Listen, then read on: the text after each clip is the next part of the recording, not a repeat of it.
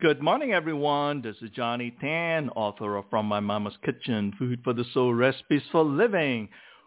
Happy Wednesday and welcome to From My Mama's Kitchen Talk radio show. Here's a quick announcement. Our August heart-centered and passion-driven Inspirations for Better Living digital magazine designed to help moms build a better future for themselves, their families, and loved ones is now live at inspirationsforbetterliving.com.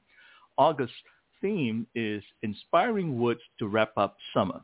By the way, our September's edition will be live this weekend with the theme Fall, a Season of Reflection and Reset. The magazine offers inspirational stories from our dedicated team of experts to help you navigate your current situation with confidence in your motherhood journey as the COO, if not the CEO of your family. So please go to inspirationsforbetterliving.com and treat yourself to some engaging, entertaining, and enlightening stories. You deserve it. As for our kitchen table conversation today, my guest for this morning is Amy Newmark, the publisher and editor-in-chief for Chicken Soup for the Soul. Amy and I will be talking about their latest release, Chicken Soup for the Soul, Get Out of Your Comfort Zone. 101 stories about trying new things, overcoming fear, and broadening your world. Good morning, Amy. Happy Wednesday, and welcome to From My Mom's Kitchen Talk Radio. How are you doing today? I am great. Thanks for having me on. We're going to be talking about one of my favorite subjects, stepping outside your comfort zone. Awesome. I can tell you this much. After reading the book, Chicken Soup for the Soul, Getting Out of Your Comfort Zone, 101 Stories About Trying New Things, Overcoming Fear, and Broadening Your World is an empowering read. The stories are very inspiring and perfect to energize us to get going into this fall and beyond and expand our bubble of quiet confidence. So congratulations on this release. Thanks. And you know, you're right about fall being a good time to try something new because I always feel like Labor Day weekend is like the second New Year you know, we all do resolutions in January, but yeah. don't you feel we're all so attuned to summer ending or, you know, the academic calendar, even if we yeah. aren't in school or don't have kids in school. But Labor Day really does feel like a fresh start. Mm-hmm. So it would be a good time to do like a mini New Year's resolution, you know, and, and come up with something new. And I would propose that getting out of your comfort zone, making a concerted effort to do that would be a great New Year's resolution, you know, for for mm-hmm. for starting the fall. Yes, definitely. No question about. It. Well, what is the inspiration behind chicken soup getting out of your comfort zone? So this came about because when I turned 50, mm-hmm. um, my last child went off to college, so we were finally empty nesters and we were buying chicken soup for the soul, which was a complete change for, for me because I had been operating in the world of finance and technology and board memberships and executive leadership and all of that. I had been doing all of that before. And then I was looking at making this complete change in my life to becoming a book editor and book publisher and even though that sounds like I was really good at stepping outside my comfort zone, I have to say that in a way I was kind of stuck. Like there was a new movie theater that opened up in the town next to ours and everybody was raving about this movie theater. At stadium seating and IMAX and it was just a great movie theater, so much better than the old style one that we had in our town. And mm-hmm my husband and I didn't go to it because we didn't know where you would park when you got there and how the parking worked and if you had to like go to one of those kiosks and buy a ticket. So we right. didn't go to the fabulous new movie theater. And then I realized this is ridiculous. We're by accident narrowing our world. Yeah. You know, and I said I said to him, we have to start doing everything new. So we started like shopping at a grocery store we'd never been to before. So we mm-hmm. would be forced to go down aisles that we weren't familiar with and maybe come across foods we had never seen before. And we started trying new foods. And we just tried to get into this new mode of saying yes to new things, different things, things that were slightly scary. And it really energized our lives.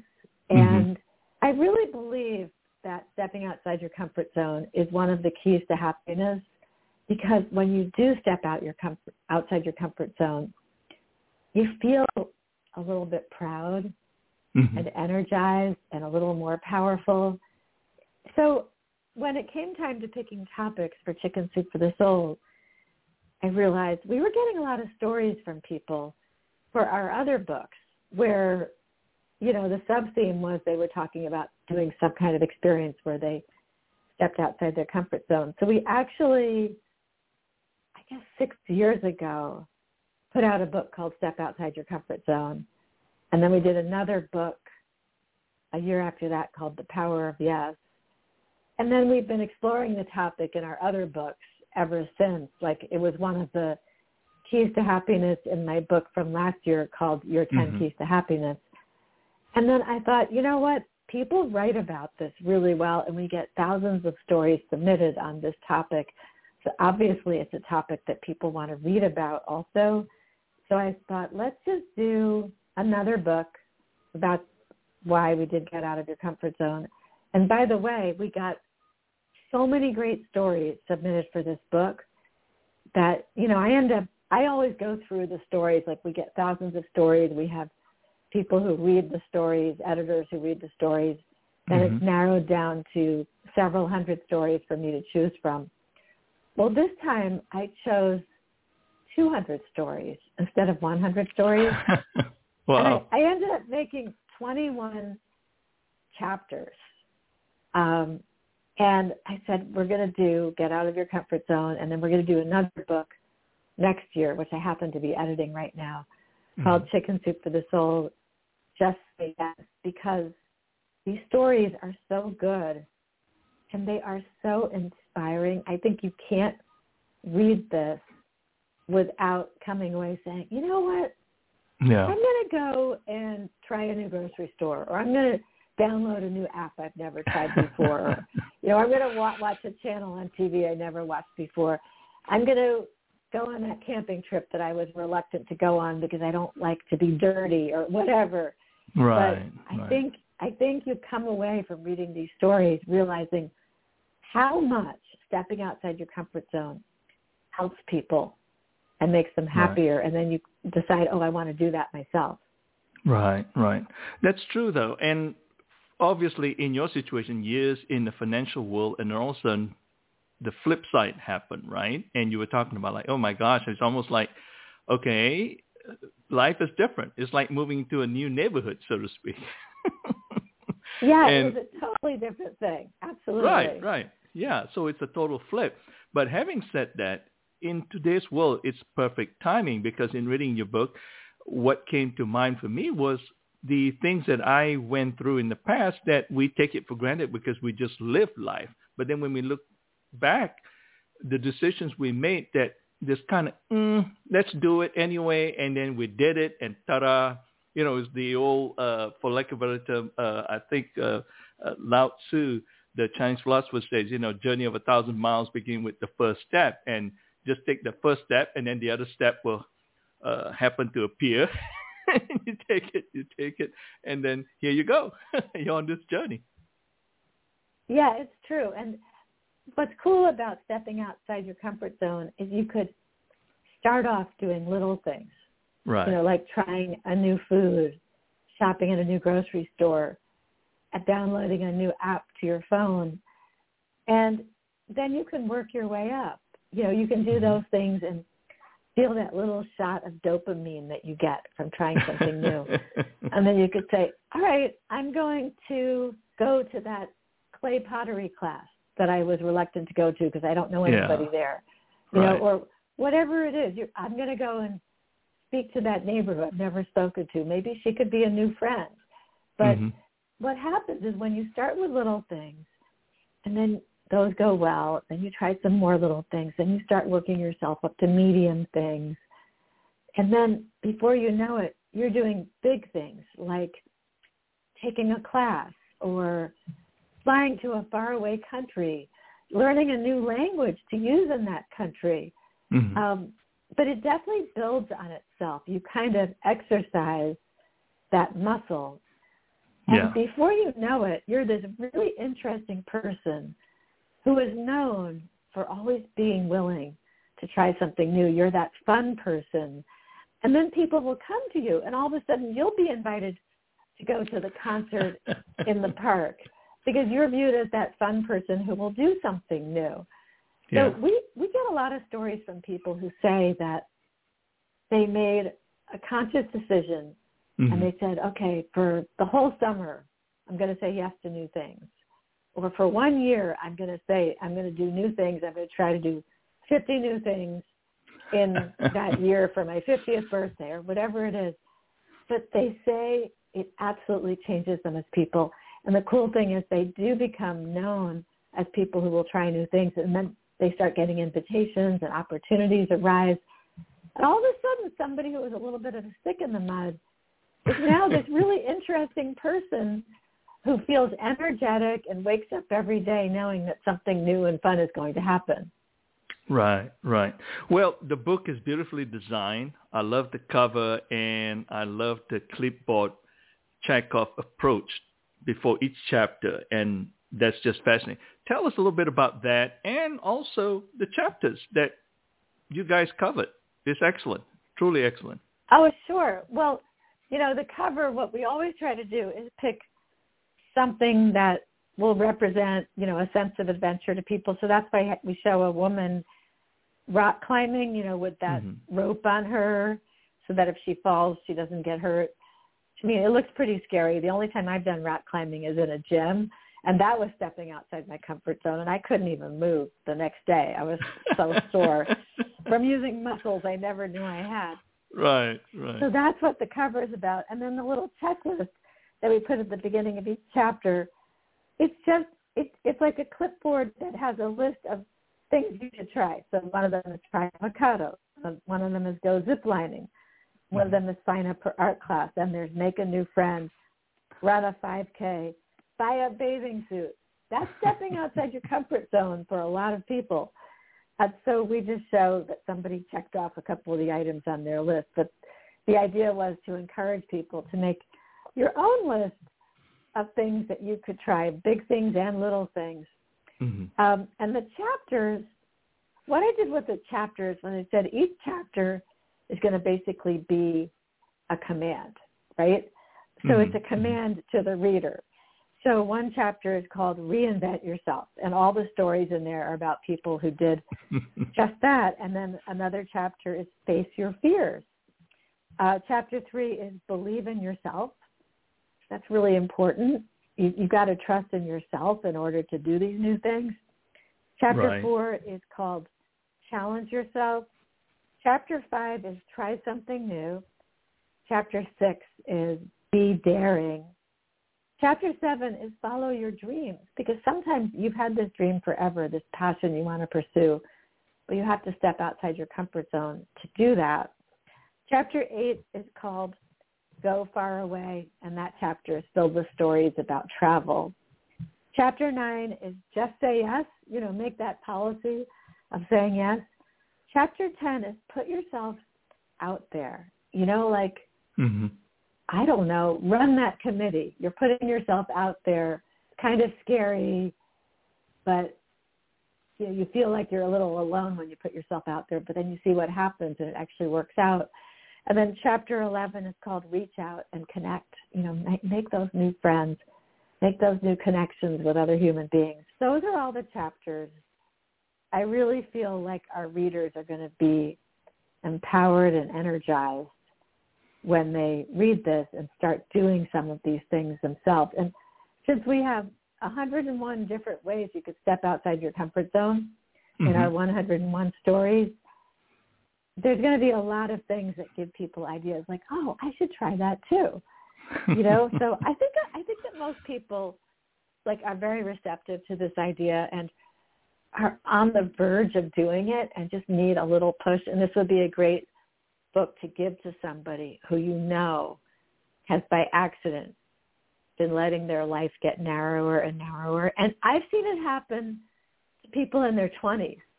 It can mm-hmm. happen at any age. Right. It's not right. like it only happens when you get older.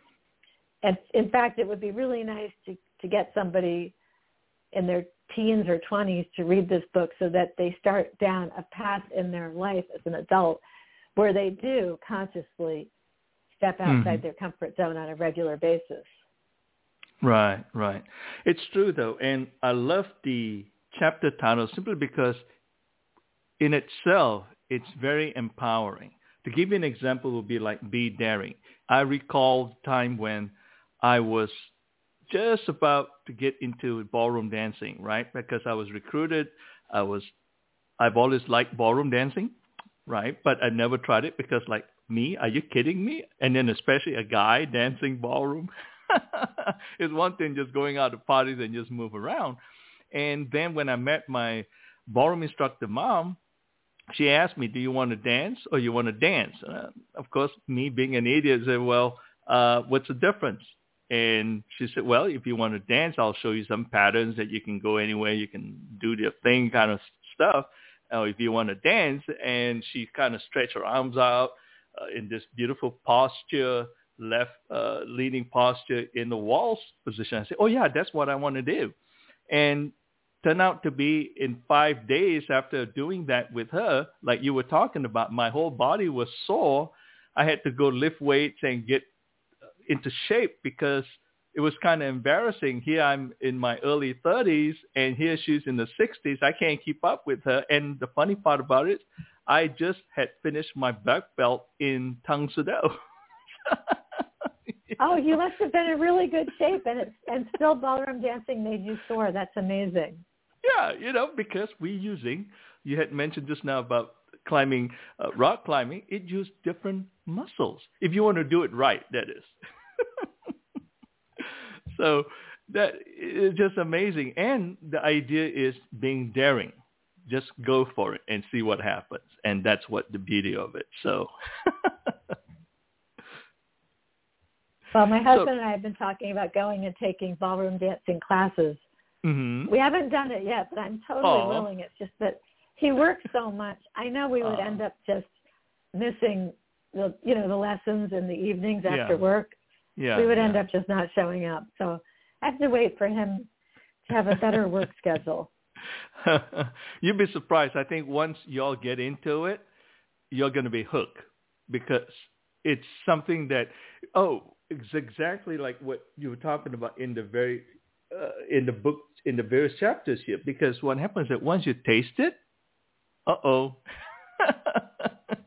it changes the dynamics a little bit, and that's the uh, the the enthusiasm itself will take over from that perspective. Let's talk about the various chapters. It's fascinating. We got so many chapters to cover, so many stories, and I've selected some, and I know you have some favorites as well. So uh, let's start with chapter one, reinventing yourself. And the story that I really like is fear is the doorway and this is interesting enough. It's by a guy, Mark Rickerby. Yeah, and Mark has written dozens of stories that we've published in various Chicken Soup for the Soul books. Mm-hmm. Um, and he happens to be uh, a writer uh, by profession. So he wrote about how fear fueled his move outside his comfort zone and it it took him decades actually to figure out what his gift was and how to use it. Mm-hmm. He had always loved movies, and as a child he had dreamed about making a movie of his own, but he wasn't the most academically inclined student, so it never occurred to him that he could actually become a screenwriter. I mean, he did try it when he was 14. He submitted a piece of writing for the journal at school and he got in. Um, but he never really had the self-confidence to become a professional writer. And so he worked at many other jobs, none of them related to writing. And then what happened was a job that he didn't like but which paid well disappeared when his company went out of business. And he thought, well, maybe I should actually go for it now. And during that time, he had been submitting stories to Chicken Soup for the Soul, and they were being accepted. So he was starting to build some self-confidence. So then after his job disappeared, this composer that he had worked with asked him if he would be interested in writing the script for a Western TV series, and they wrote 12 episodes together. And that TV show wasn't ever made because that happens in Hollywood. You could have something mm. totally done. It could be greenlit and it still doesn't end up happening. But that led to more writing and the creation of a film company. And now Mark officially is a screenwriter and he calls himself that. And he says that when he began to define himself as a writer and a producer and a production company owner, when he began to make connections and receive help, he just had to say that he was that. He had to have mm-hmm. the confidence to say, I am those things. And so now his production company has received funding for its first feature film. And he says in his story, I achieved my goals not only because I walked through fear repeatedly, but because I embraced it as a doorway to, acknowledge, to, to knowledge and achievement. And he doesn't really regret the decades it took for him to make it because now he's using all of the emotions he felt during those decades mm-hmm. in his writing. And so he says, when I write a character who's frustrated or, or heartbroken, I'm not faking it because he went through all those years, you know, doing work he didn't right. enjoy. Um, so anyway, I thought that was interesting. It showed I, what I thought was the most interesting was the fact that once he developed the self-confidence to redefine himself, that's when he started making all the connections, and that's why I made that the first story mm-hmm. in the chapter called "Reinvent Yourself," and, and in fact, Mark's story was the first one in the book. Right, right. I love it because you're right. When you sort of declare yourself, I am this person, it's some something happened within you that just okay, you're taking charge, you're taking command, you're taking ownership. And so the dynamics change and I love the story in terms of the whatever you share is experiential experiences that he has encountered. So it's real. It's not a makeup deal. Yes, he used everything in his life uh, to become a better screenwriter now. So mm-hmm. he doesn't regret the years that he didn't like his job or was disappointed with things because all of that is contributing to him being a better writer. Mm-hmm. So true. Well, chapter two, Face Your Fears. And this is a wonderful story, The Birds by Linda Morel. So this story is a great example of exposure therapy. And I am a big fan of exposure therapy where you deliberately expose yourself to something that you're afraid of. Like let's say you're terrified of bugs. So you force yourself to touch a picture of a bug, you know, on the cover of National Geographic or on Wikipedia right? And then, you know, you, you just force yourself with more and more exposure to whatever it is that you're afraid of until you get better at handling it. So in Linda's case, she had a fear of birds. And having a fear of birds really has an impact on your life, and it's not good. Like one time, she intentionally walked in front of a car that was driving just because she was trying to avoid a pigeon. She almost got herself killed just to avoid a bird. And she said she had this lifelong fear of birds, and her mother said it started when she was an infant. She would cry if a bird flew past her baby carriage. She hated the sounds of birds chirping, which is mm-hmm. crazy, right? That's a that's a wonderful sound. she avoided bird cages, even though she knew the birds couldn't get out. Then she watched Alfred Hitchcock's film The Birds on television. Mm-hmm mm-hmm. that, of course, made her feel like she was completely justified in being afraid of birds.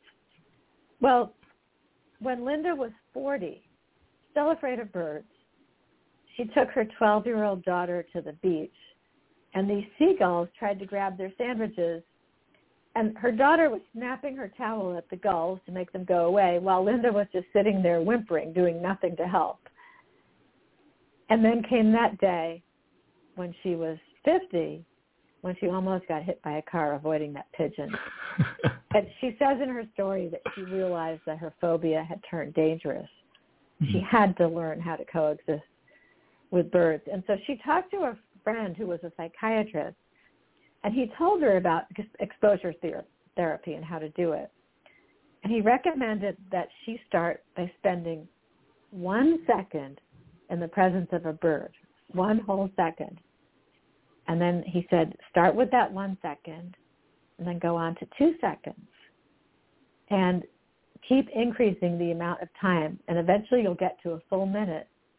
So Linda felt she had no choice. So she saw a robin in a tree and she forced herself to stand still and look at the robin in the tree for a few seconds before she fled. And then when she got up to a minute of being exposed to a bird, she gave herself some chocolate as a reward. One day, she was doing so well with this exposure therapy, she actually walked into the center of a group of sparrows that were pecking at something on the sidewalk. And the birds scattered, and she realized, oh my gosh, they're more afraid of me than I am of them. She got better and better. And then a few years later, she and her husband went on safari in Kenya. And much to mm-hmm. her surprise, she loved all the exotic birds that they saw there. And now she and her husband live on a lake in Florida, and she sees egrets and herons right. and mm-hmm. cranes and ducks and ibises. And she realizes that she's actually turned into a bird lover. Mm-hmm. So mm-hmm. exposure therapy really works. It's terrific. That's beautiful. That's really a beautiful story. And it's an empowering story. It reminded me when I was growing up, actually, we had two birds in the house, actually. My mom loves taking care and nursing birds that by accident injured themselves. And she would pick them up. And of course, they're in cages, but then she would let them out. And so the birds will fly in the house. I'm not kidding you. And then somehow the birds know how to fly into their cages. That's the puzzling thing. it's like a good night time. Okay, you know, it's time to go back to the cage. It's really interesting. And so I just it, it, and it's just it's just fun. It's just like okay, it's just like one of us kind of things. My sister and I when we were growing up, very very interesting. Chapter three: Believe in yourself. The Candy Counter by Kristen Winiger. Kristen was so shy in high school that the other kids would actually comment about it if she spoke. And she wasn't much better in college. She was still very, very quiet until mm-hmm. she got a job in retail. It was at a gift shop that sold everything from candles to greeting cards. And the manager had her stationed at the service counter. But Kristen wasn't very good at wrapping gifts, so then they moved her to the candy counter. Mm-hmm. And there, of course, she had to talk to people because they would come up to the candy counter to order stuff. And so she was terrified and wanted to cry. but she soldiered on, talking to customers. And if they came up to the candy counter and asked where something else was in the store, she would guide them to the right part of the store. And then she found herself, if the candy counter was slow, she found herself actually approaching customers to see if she could help them in other departments. Mm-hmm. And then she started establishing friendships with her coworkers. Mm-hmm. And eventually she left that job and got one at an art museum. And because it was a museum, there were strangers in there all the time, all the people who were coming into the museum. and so she learned how to interact with strangers, you know, every hour of every day. But she found she was way more comfortable with that and when she mentioned to her new coworkers that she had been painfully shy at some point in her mm-hmm. past, they just couldn't believe it. I relate to that story. When I first started working in the restaurant industry, I was stationed just for a few days, just for the heck of it, like you were talking about, breaking the ice, right? As the front door greeter. Well, guess what? You got to say hello to everybody. That is true. you got not much of a choice, and you, before you know it, you connect because that's when the genuine you roll out and the genuine them roll out as well, and you meet and you connect from that perspective. So I totally understand that. Do you have a story that you really like uh, in chapter five, for example? Um, well, yeah, this is another one about somebody who had a problem with being shy. I mean, Mandy Shannara was so introverted that she didn't even want to see the UPS man. When he Oh, delivered a package to her porch, she hid so that he wouldn't see her. And she always avoided seeing people when getting her mail or packages. Like when she lived in an apartment, she would wait until no one else was at the mailboxes before she would go and get her mail. hmm And now that she was living in a house, she had to avoid the mail carrier and the UPS man. And even when she ordered food, so she caused a food delivery person to come to her house to drop off the food, she would hide and avoid the food delivery person. But then she said she also loved books and she couldn't wait to build a little free library at her house. And her husband said, well, if you put a little free library, you know, that's that box on a pole where you put Mhm. like used books and people come and they put in a book, they take out a book. Hmm Her husband pointed out to her that if she put one of those in their yard, people would be coming. Strangers, neighbors would be coming to put a book in, take a book out. Yeah. Well, she decided to do it anyway and just avoid the people. hmm But then she would get intercepted. She would be running down to the little free library and then there would be somebody there so she would have to talk to somebody. And she started talking to neighbors and delivery people. And she says now she stopped hiding because she discovered she enjoys having these discussions. hmm So she stepped out of her old comfort zone, or maybe we should call it her discomfort zone. And now she stepped into a life where she can make meaningful connections with people in her community. So what Yeah. a wonderful change for her. Wow, I mean that's amazing. That truly is. And again, that's part of actually what's interesting is when you mention from that perspective, she's just expanding her house out a little bit more to the yard and able to reach out and what she's good at, the books that she loves. And so it works out very, very well. Very, very interesting. Very interesting. By the way, you're listening to From My Mama's Kitchen Talk Radio. Our podcasts are available on iHeartRadio, Apple Podcasts, Google Podcasts, Stitcher Radio, Blubrry Podcasting, TuneIn Radio, Mixcloud, Podchaser, Listen Notes, and Hop Hopper. I'm Johnny Tan, your host, and here's a quick reminder to treat yourself to our August heart-centered and passion-driven Inspirations for Better Living digital magazine at inspirationsforbetterliving.com. My guest for today is Amy Newmark, the publisher and editor-in-chief for Chicken Soup for the Soul. Our kitchen table conversation this morning is about their latest release, Chicken Soup for the Soul, Get Out of Your Comfort Zone. 101 stories about taking, trying new things, overcoming fear, and broadening your world. Amy, let's talk about some of the other inspiring and empowering stories in the book. Chapter 6, for example, I love this story. And the title of the entire chapter is Be Daring. And the story is A Call to Action by Karen Bernatus.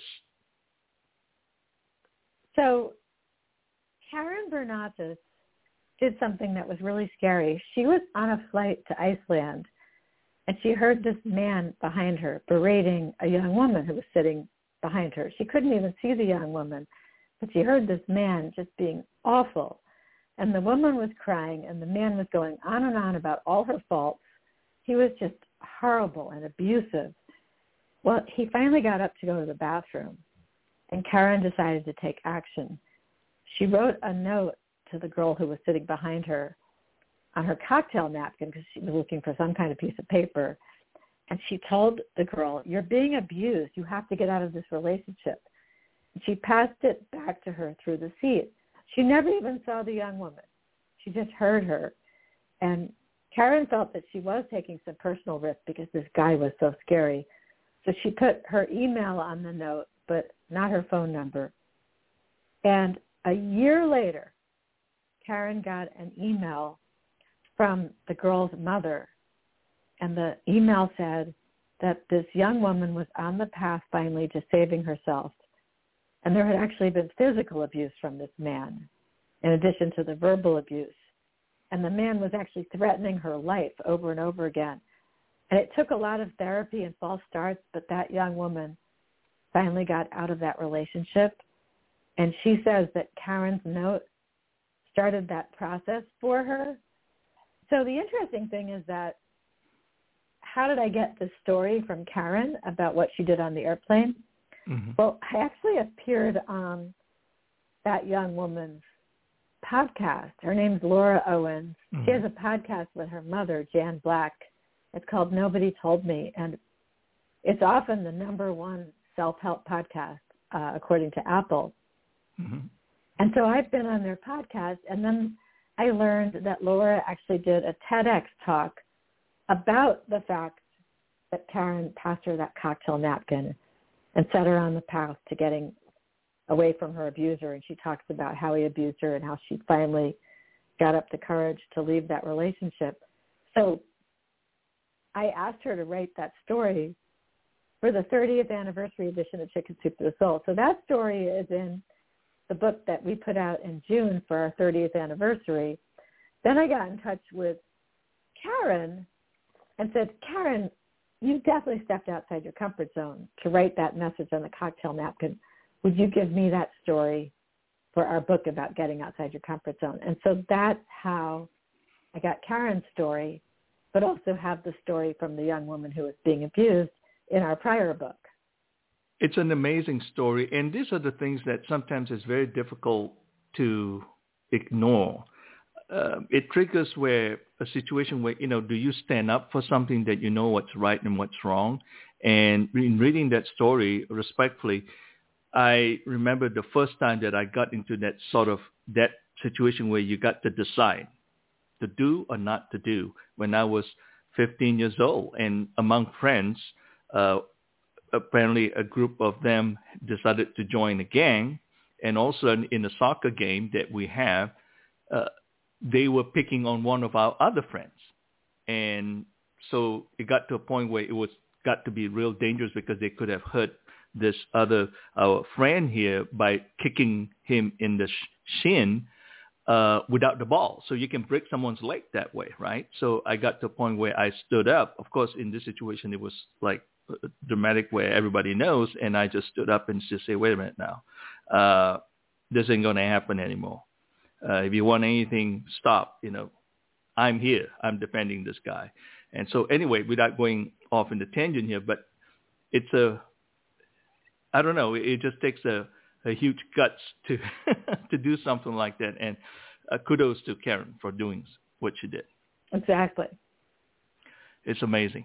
Do you have another story in this chapter that you like? Be daring. Yeah, so this chapter, you know, Be Daring, we have other stories that are lighter. Mm-hmm. And one of them is from Allison Lynn. And um, it's called Singing for Strangers. And it's about her move outside her comfort zone. She loved to sing, and she was good at it. She actually joined her first choir at age five. She always was happy to be hidden in the second row. She liked singing, but as you know, one of many people, she wasn't interested in doing solos. Mhm. But then, when she was in junior high, the choir director asked her to sing a solo in the Christmas concert, and she was terrified. But her parents convinced her to do it, and her mother helped her prepare. And then on the way to school for the concert, she freaked out. Then she got on that stage and she performed her solo. And she didn't even know how it had gone until this woman afterwards sought her out and told her how great she was. Well, that woman who praised her had planted a seed that began to grow. And over the next few years, Allison sang more and more solos. And by the time she got to college, she knew that she wanted to be a professional singer. And she is now. She and her musician husband put out nine albums. They've gotten all kinds of awards. They've done all kinds of national concert tours in Canada. So she stepped outside her comfort zone and completely changed her life by pursuing her passion. Wow. And all it needs is a little encouragement and it just take off. Amazing.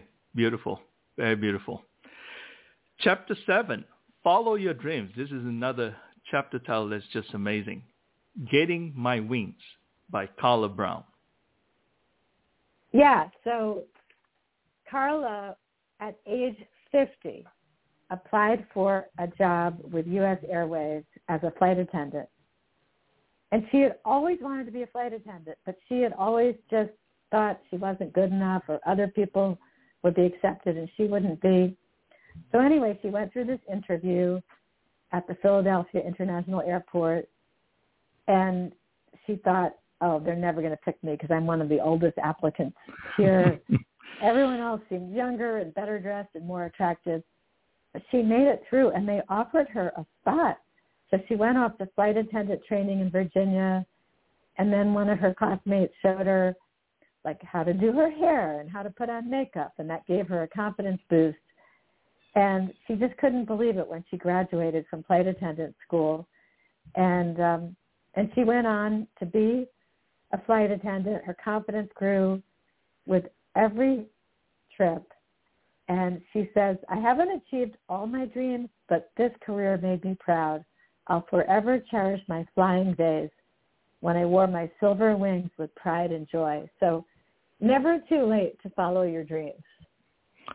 Definitely. I mean, I love that story because the fact that, respectfully, she's 50 years old. I mean, are you wanting to go back to work, especially under those circumstances? But this is perfect. She's traveling the world or traveling from cities to cities, you know, and having a good time.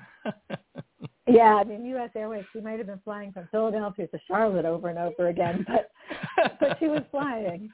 yeah, I mean, but there's an opportunity there for something to happen where it's it's just there, and and each trip is an adventure, so to speak, I guess. That would be the best way to put it. Chapter 8, Go Far Away. And this is a lovely story. My Irish Adventure by Brittany Cernick. Yeah, and I know you're really into this, having been a young person who left Malaysia as a teenager and moved to a strange new country with new culture, a new language, etc. So yeah. Brittany, she moved to Ireland when she graduated from college. She had a degree in journalism, but she couldn't find any jobs. And she was working at a job that she hated, and she had no social life. And so she thought, I'll go be an au pair for a year in Ireland. And I guess she wasn't really learning a new language, although it's sometimes hard to understand Irish, right? If you're an American English speaker. But anyway, she um she went to Ireland and during that year, she went on sightseeing trips all by herself. She walked into pubs and clubs alone, but she made new friends. She gained a new family, her au pair family. And then three months after returning to the United States, she met the man who would become her husband. And she says that she could never have even started talking to him if she hadn't developed her new self-confidence during her year away. She says in Ireland found the person I was always meant to be. So, and that's why we have that chapter about travel because it is mm. so important to discovering who you are, realizing what you're capable of doing. Travel is just so stimulating and, you know, somewhat scary, um, but broadens your world so much and really does turn you into a person who is more interesting and also more interested in the world. it's true. It's very, very true. I remember growing up as a kid, I mean, we use words have power, right? People always say, well, go for it, do this, do that. And the word that came to mind is curiosity. All of us are curious, but believe me, I'm not that curious. Life is good. Just stay where it is. But when I came to the United States with things happening around me and so forth, curiosity became the lead for me. It's that flashlight that sort of, all right, just go. Let's find out what's going on. And so that's what it's all about. So I speak about curiosity now as being the fuel to kind of get us, get out of our comfort zone, so to speak. And that leads us to chapter nine. Do you have a story that you really like in this chapter? Well, I really believe in this idea about making a policy of just saying yes. Mm-hmm. And so um, Tori Wagner Hendricks did that, and she talks about it in her story, which is called Yes Day. So she and three of her friends were on vacation at a Mexican resort, and they were looking at all the different activities that they could do. And they each had things they wanted and didn't want to do. And so they were having trouble choosing activities for all four of them to do until Tori said, you know what? Let's just have a yes day. Let's just say yes to it all. Every activity, whether it's in our comfort zone or not. Let's eat whatever we whatever is presented to us.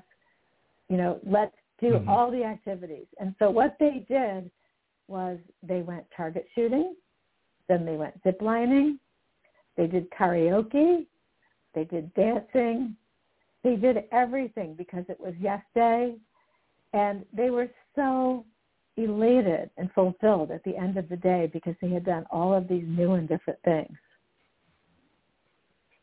It's amazing. It's wonderful. It's a beautiful, beautiful story. It's very empowering. That's the whole idea. Just do it, basically, like what Nike would say. and in this chapter, the one that I really like the story is Volunteered by Marie Palachuk. And this is a wonderful, wonderful story. It's about a mom and soccer. Of course, I grew up playing soccer, so I love this. So tell us a little bit about the story. So Marie was shocked when she received this letter informing her that she had volunteered to coach her six-year-old son's soccer team. She had never volunteered to coach. She had signed up to do data entry. And when she called the other coach who was listed on the roster, he said in you know, very poor English that he had just moved to this country and he didn't know anything about soccer and he hadn't volunteered to be a coach either. Mm-hmm. So Marie called up and said, hey, he didn't volunteer to be a coach. I didn't volunteer to be a coach. And they said, well, if you don't accept the coaching position, we're going to cancel the soccer season for the six-year-olds because nobody volunteered to be a coach. And so she decided she would do that fake it till you make it thing. So the first thing she did was she went to Walmart to buy a soccer ball, and she came home with a volleyball.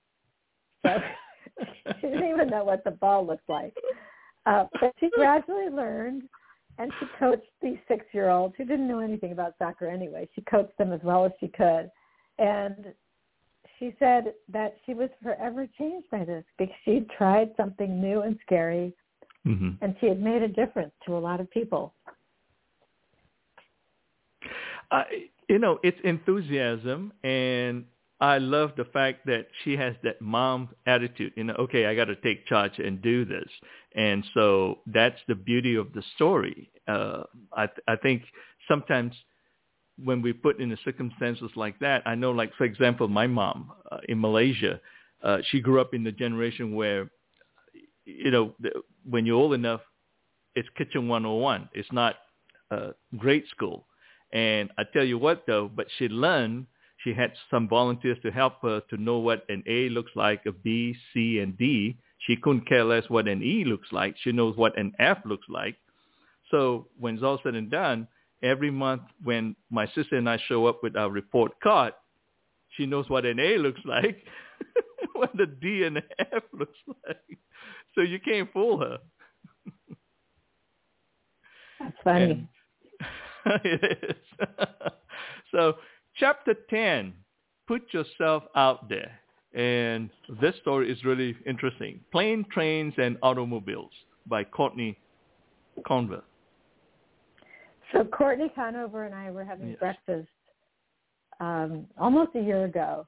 I was out in Michigan and got together with her, and she told me about this job that she got while she was at University of Michigan undergrad. She had been working the night shift at the graduate library, but she wasn't making enough enough money at that job um, to buy, you know, what she calls the little luxuries, like a new CD or an omelet at the cafe. And she wanted to build up some savings too. And then the summer before her senior year, she had an internship at a PR firm. And the owner of the firm looked at her and thought, this girl is smart. She's attractive. She recommended her for a job as an auto show host. So, you know, you go to the mm-hmm. auto show and they have this attractive young man or woman who stands by the right. new car and points out the features of the new car up on, you know, the carousel that the new car is on. So she went through a grueling interview process for the next couple of weeks, and then she was offered a position with Honda, and then she got trained for a month, and then she was ready for her first show, and off she went to Boston, Massachusetts. Now, She was 21 years old. She had flown before, but she had never flown alone before. So parking her car, getting the shuttle bus to the airport, navigating the airport, finding her gate, all of this was something she had never done alone before. And then when she reached Boston, she was thrilled to have her own hotel room, another first for her. And it was at the Copley Plaza Hotel, which is very nice. And then she learned how to take the subway in Boston to go to Filene's basement. She had always wanted this Kate Spade tote bag. And she went to Filene's basement, and there it was at a big discount. And so she did all these things for the first time. And that Kate Spade tote traveled with Courtney to auto shows all over the country that year. And I just thought, what a great story about a 20, 21 year old trying something completely new and different. And of course, that made her, that bolstered her self-confidence and, you know, mm-hmm. really changed the trajectory of her life because she had this new confidence that she could handle this stuff. Yep. Yep. I love the story. And Amy, if you think about it, okay, even like for us, between 18 and maybe up to 25, certainly, that's that transition. We think we know it all. Maybe we don't, but then that's really hello world for us. And that's true, out. and that was mm-hmm. a great experience for her and turned her into the adult that she became. Right, right, so true. Do you have a story that you like in this chapter? There's a really cool story in this chapter by N.L. Um, Zuniga.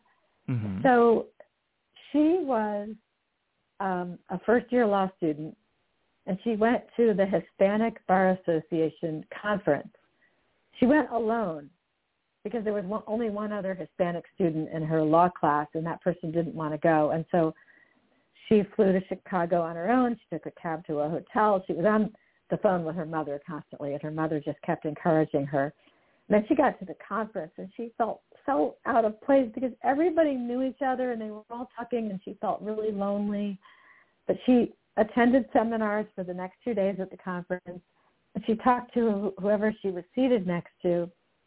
And then the last night of the conference was a dressy dinner event.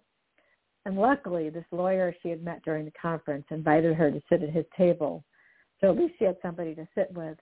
And then that lawyer took her over to meet a judge from the U.S. Court of Appeals for the Second Circuit.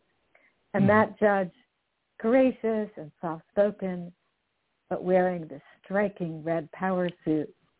And she let NL take a photo with her. So NL has this photo with this lovely, you know, this lovely judge from the U.S. Court of Appeals for the Second Circuit well, it's one of her favorite souvenirs now of that legal conference because guess who that judge was? Sonia Sotomayor, now on the Supreme wow. Court. So I thought that was really cool. oh yeah, oh yeah, and you all have so many amazing stories here. And the beauty of what I like about Chicken Soup for the Soul is that collection, giving everybody an opportunity. And I say this with full respect. We are ordinary people doing extraordinary things, but just someone that we can share our stories and empowering others and inspiring others. That's what I love about this. And that brings us to the final chapter, chapter 11. And the story that I really like and this title of the title of this chapter is Reach Out and Connect. And the story that I like is Parlez-vous Français by Mary Lane Kemper. So this was a really cool story, and I actually took this to heart and decided I'm going to do this. So, so Mary Lane said that she learned a whole new way of going to parties when she attended a party at her niece's house. Her niece is married to a French guy mm-hmm. who teaches at a French immersion school. So they had this barbecue. They invited some French families from the school. And Mary Lane was accustomed to going to parties and talking to people she already knew. Mm-hmm. But what she saw at this party was different. Each time that a French couple arrived, they made sure to go around and introduce themselves to everyone at the party. There was no breaking off into smaller groups of people who already knew each other. You mm-hmm. didn't feel that you couldn't break into a circle of people talking to each other. And so after the party, she asked her niece, is greeting every person a French party thing? And the niece said, yes. In France, you're expected to acknowledge each person's exist- existence when you arrive. Mm-hmm. So Mary Lane decided that she would do this when she went to a garden party at her friend's house. And so she ended up running across an old high school classmate who she never would have recognized. And that led to a conversation and learning what was going on. It was very, very pleasant and fun. And she realized that she met so many interesting people at that party because she actually went around and introduced herself to people. And I thought, what a good thing to do. First of all, it's extremely polite, right? Mm-hmm. Because you're Mhm. acknowledging everybody. But Mhm. also it opens up so many new possibilities for you because you're connecting with people who you would have deprived yourself of before if you only talked to people who you knew. I love the story because it reminded me when I was uh, Rouge, Louisiana. I was incoming chairman of the board for the Baton Rouge Visitors and Convention Bureau, and also I was on the commissioner, one of the commissioners of the Baton Rouge Sister Cities. Uh, and guess what? Uh, I was sent to France to visit Paris, and Aix-en-Provence is our sister city. And so, like you were talking about, when I saw this French word, it was like very interesting. And the things that we talk about connecting with people, and till this day, I can introduce myself. Je m'appelle Johnny. Il s'appelle Mm-hmm. Amy, which is you. Mhm. Bien sûr. I love it. I love it. I love it. So do you have a story that you like in this chapter to close it out? Well, this is another story about meeting somebody famous because you dared to step outside your comfort zone. So Mhm. David Brigham was in um, a class. It was Black American literature, and it was a summer class he took in college. And one day the professor announced they were having a special guest, and he, he needed a student to go over and meet the, the surprise guest at the administration building and bring him over to the class. And David was the only one who volunteered. Well, guess who it was? It was Alex Haley. So Wow. David got to have a private conversation with Alex Haley all about writing and picked up some really great advice from him as he walked him back across the campus to their classroom. That's amazing. Now you know you need to volunteer. Absolutely. what does Chicken Soup have for us this fall? Well, we have some other books coming out. Um, Mm-hmm. we have one coming out in September that I know you and I are going to talk about called Angels and the Miraculous. Mm-hmm. That's, you know, filled with awe-inspiring stories that, you know, just make you wonder, like, how did that happen? And then we're going to have um, a book coming out in October called Chicken Soup for the Soul, Time for Christmas. Um, Awesome. so that, you know, we always do a fun Christmas book. And then we have a really cool thing coming out in the fall. It's an Angels and Miracles coloring book. It's our first time doing an adult coloring book. And it's Wow. a unique combination of Chicken Soup for the Soul stories on the left side and on the right side, an image to color in that, you know, has something to do with the story on the left side. Mhm. And Mhm. we think that it's an amazing coloring book. There's no other adult coloring book that offers you full stories on the left and then a beautiful page to color on the right. That's beautiful. And the key word is adult. Yes, it's definitely an adult coloring book. Yes, not for children. wonderful. That's really wonderful. What wonderful recipes would you like to share with our listeners this morning? Well, I guess I've been spending a lot of time thinking about what makes for a happy life. And so some of the key ingredients of happy life, in my opinion, are gratitude, you know, making sure that you Mhm. deliberately count your blessings every day. Also forgiveness, making sure that you use the power of forgiveness to liberate yourself from, you know, completely unproductive, you know, brooding over past resentments and insults and hurts. And then another key ingredient for happiness would be to step outside your comfort zone. It really makes a big difference. And I hope that everybody comes away from this one hour that we spent together with their own resolve to step outside their comfort zone. So true. I'll be the first one to say, do it. And I guarantee you, you'll be all smiles if you do that. Amy, thank you for the great recipe for living and for spending this hour with me on From My Mom's Kitchen Talk Radio. To all our listeners, please join me next Wednesday morning, September 6th at 10 a.m. Central Time, U.S.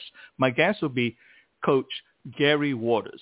Coach Waters earned his reputation building college basketball programs. He was the winningest coach in the history of Cleveland State University. Among the many accolades Coach Waters received, he was named a master coach by the Nations of Coaches in 2015 and served on the board of the National Associations of Basketball Coaches. Coach Waters and I will be having a conversation about his remarkable life's journey and his latest book, 10 Principles of a Character Coach. For additional information about this show and future shows, please go to From My Mama's Kitchen talkradio.com. Thank you for listening and have a blessed week.